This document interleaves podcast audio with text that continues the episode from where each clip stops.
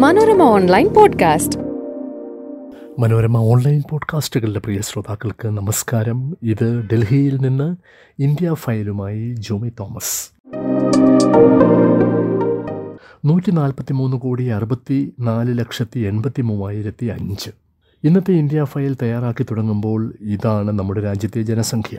Census പ്രകാരമുള്ളതല്ല ജനസംഖ്യയുടെ വളർച്ച രേഖപ്പെടുത്തുന്ന പോപ്പുലേഷൻ ക്ലോക്ക് നൽകുന്ന കണക്കാണിത്. ഇത്തരമൊരു ഡിജിറ്റൽ ക്ലോക്ക് ഡൽഹിയിൽ കേന്ദ്ര ആരോഗ്യ മന്ത്രാലയത്തിന് മുന്നിൽ രണ്ടായിരത്തി രണ്ട് ഒക്ടോബർ മുതൽ ചലിക്കുന്നുണ്ട്. രണ്ടായിരത്തിൽ ദേശീയ ജനസംഖ്യാ നയം പ്രഖ്യാപിച്ചതിന് ശേഷമുള്ള നടപടികളിലൊന്നാണിത്. ഈ ക്ലോക്കിൽ നോക്കിയാൽ നിമിഷത്തോട് മത്സരിച്ച് നമ്മുടെ ജനസംഖ്യ വളരുന്നത് കണ്ട് ആരും അമ്പരക്കും. ക്ലോക്കിന്റെ വേഗം കുറയ്ക്കാൻ തന്നാലാവത് ചെയ്യാമെന്ന് തീരുമാനിച്ചവരുമുണ്ടാവും. എന്തായാലും ക്ലോക്കിൽ ദൃശ്യമാവുന്ന വെല്ലുവിളി നേരിടാനാണ് മോദി സർക്കാരിന്റെ തീരുമാനം. അതിന് വഴികൾ പറയാൻ ഉന്നതാധികാര സമിതിയെ നിയോഗിക്കുമെന്നാണ് ഇടക്കാല ബജറ്റിലെ പ്രഖ്യാപനം.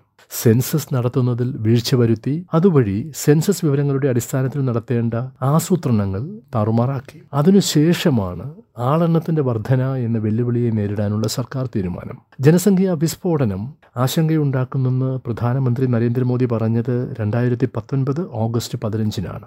പരിഹാരത്തിനുള്ള സർക്കാർ നടപടി നാലര വർഷം ഗർഭാവസ്ഥയിലായിരുന്നു. തിരഞ്ഞെടുപ്പായപ്പോൾ പുറത്തു വന്നു. പ്രശ്നം അടിയന്തര പ്രാധാന്യമുള്ളത് എന്ന് പ്രധാനമന്ത്രിക്ക് തന്നെ ബോധ്യപ്പെട്ടിട്ടും തുടർ നടപടി ശിശുരൂപമെടുക്കാൻ ഇത്ര സമയമെടുത്തത് എന്തുകൊണ്ടെന്ന സംശയം അന്യായമാവില്ല. തിരഞ്ഞെടുപ്പായപ്പോൾ പുതിയൊരു വിവാദ വിഷയം കൂടി അജണ്ടയിൽ ചേർക്കുകയല്ലേ എന്നും തോന്നാം.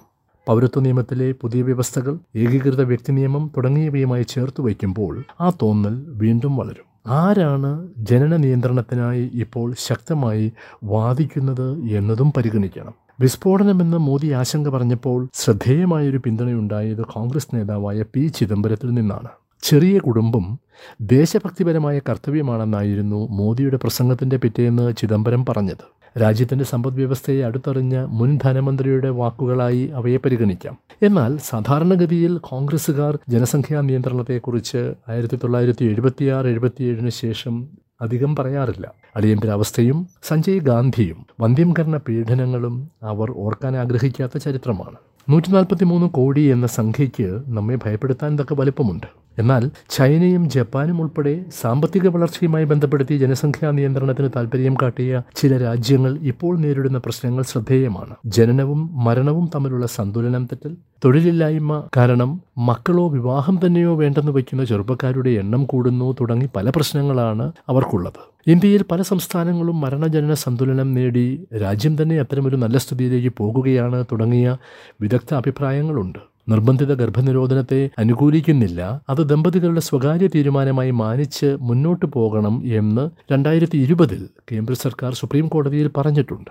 അതെല്ലാം നമുക്ക് തൽക്കാലം മാറ്റിവെക്കാം. രാജ്യം വികസിതമാക്കുക എന്ന ലക്ഷ്യത്തിന്റെ ഭാഗമെന്നാണ് ജനസംഖ്യാ വെല്ലുവിളി നേരിടാനുള്ള താല്പര്യത്തിന് ബജറ്റിൽ പറയുന്ന ന്യായം. ഇന്ത്യ വികസിതമാകണം എന്ന് നാം എല്ലാം ആഗ്രഹിക്കുന്നു. അതിന് ജനസംഖ്യാ നിയന്ത്രണവും സഹായകമാകുമെന്ന് സർക്കാർ കരുതുന്നു. പക്ഷേ വിഷയത്തെ രാഷ്ട്രീയ താൽപ്പര്യത്തിന്റെതായ നിറങ്ങളിൽ മുക്കിക്കുളിപ്പിച്ച് അതിനെ ദേശീയ ലക്ഷ്യമാക്കുന്നതിൽ പലരും പ്രശ്നം കാണുന്നു.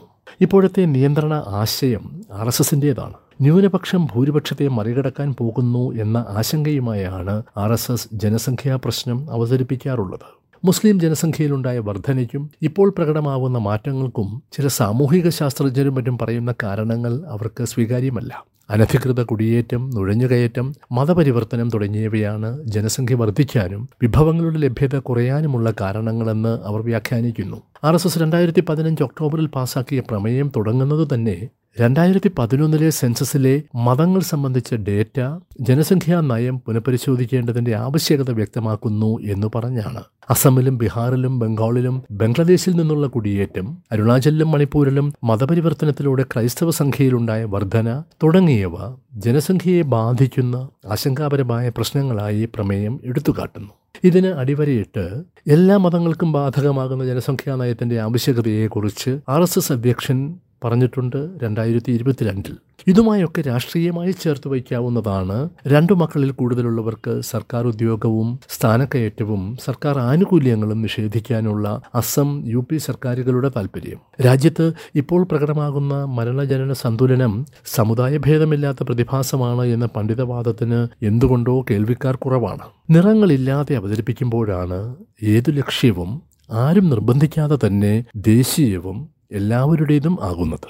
ഇപ്പോൾ വീണ്ടും ക്ലോക്ക് നോക്കിയാൽ രാജ്യത്തെ ജനസംഖ്യ നൂറ്റി നാൽപ്പത്തി മൂന്ന് കോടി അറുപത്തിനാല് ലക്ഷത്തി തൊണ്ണൂറ്റോരായിരത്തി ഇരുന്നൂറ്റി ഇരുപത്തി അഞ്ച് മനോരമ ഓൺലൈൻ പോഡ്കാസ്റ്റിൽ മറ്റൊരു വിഷയവുമായി വീണ്ടും സന്ധിക്കും വരെ നമസ്കാരം.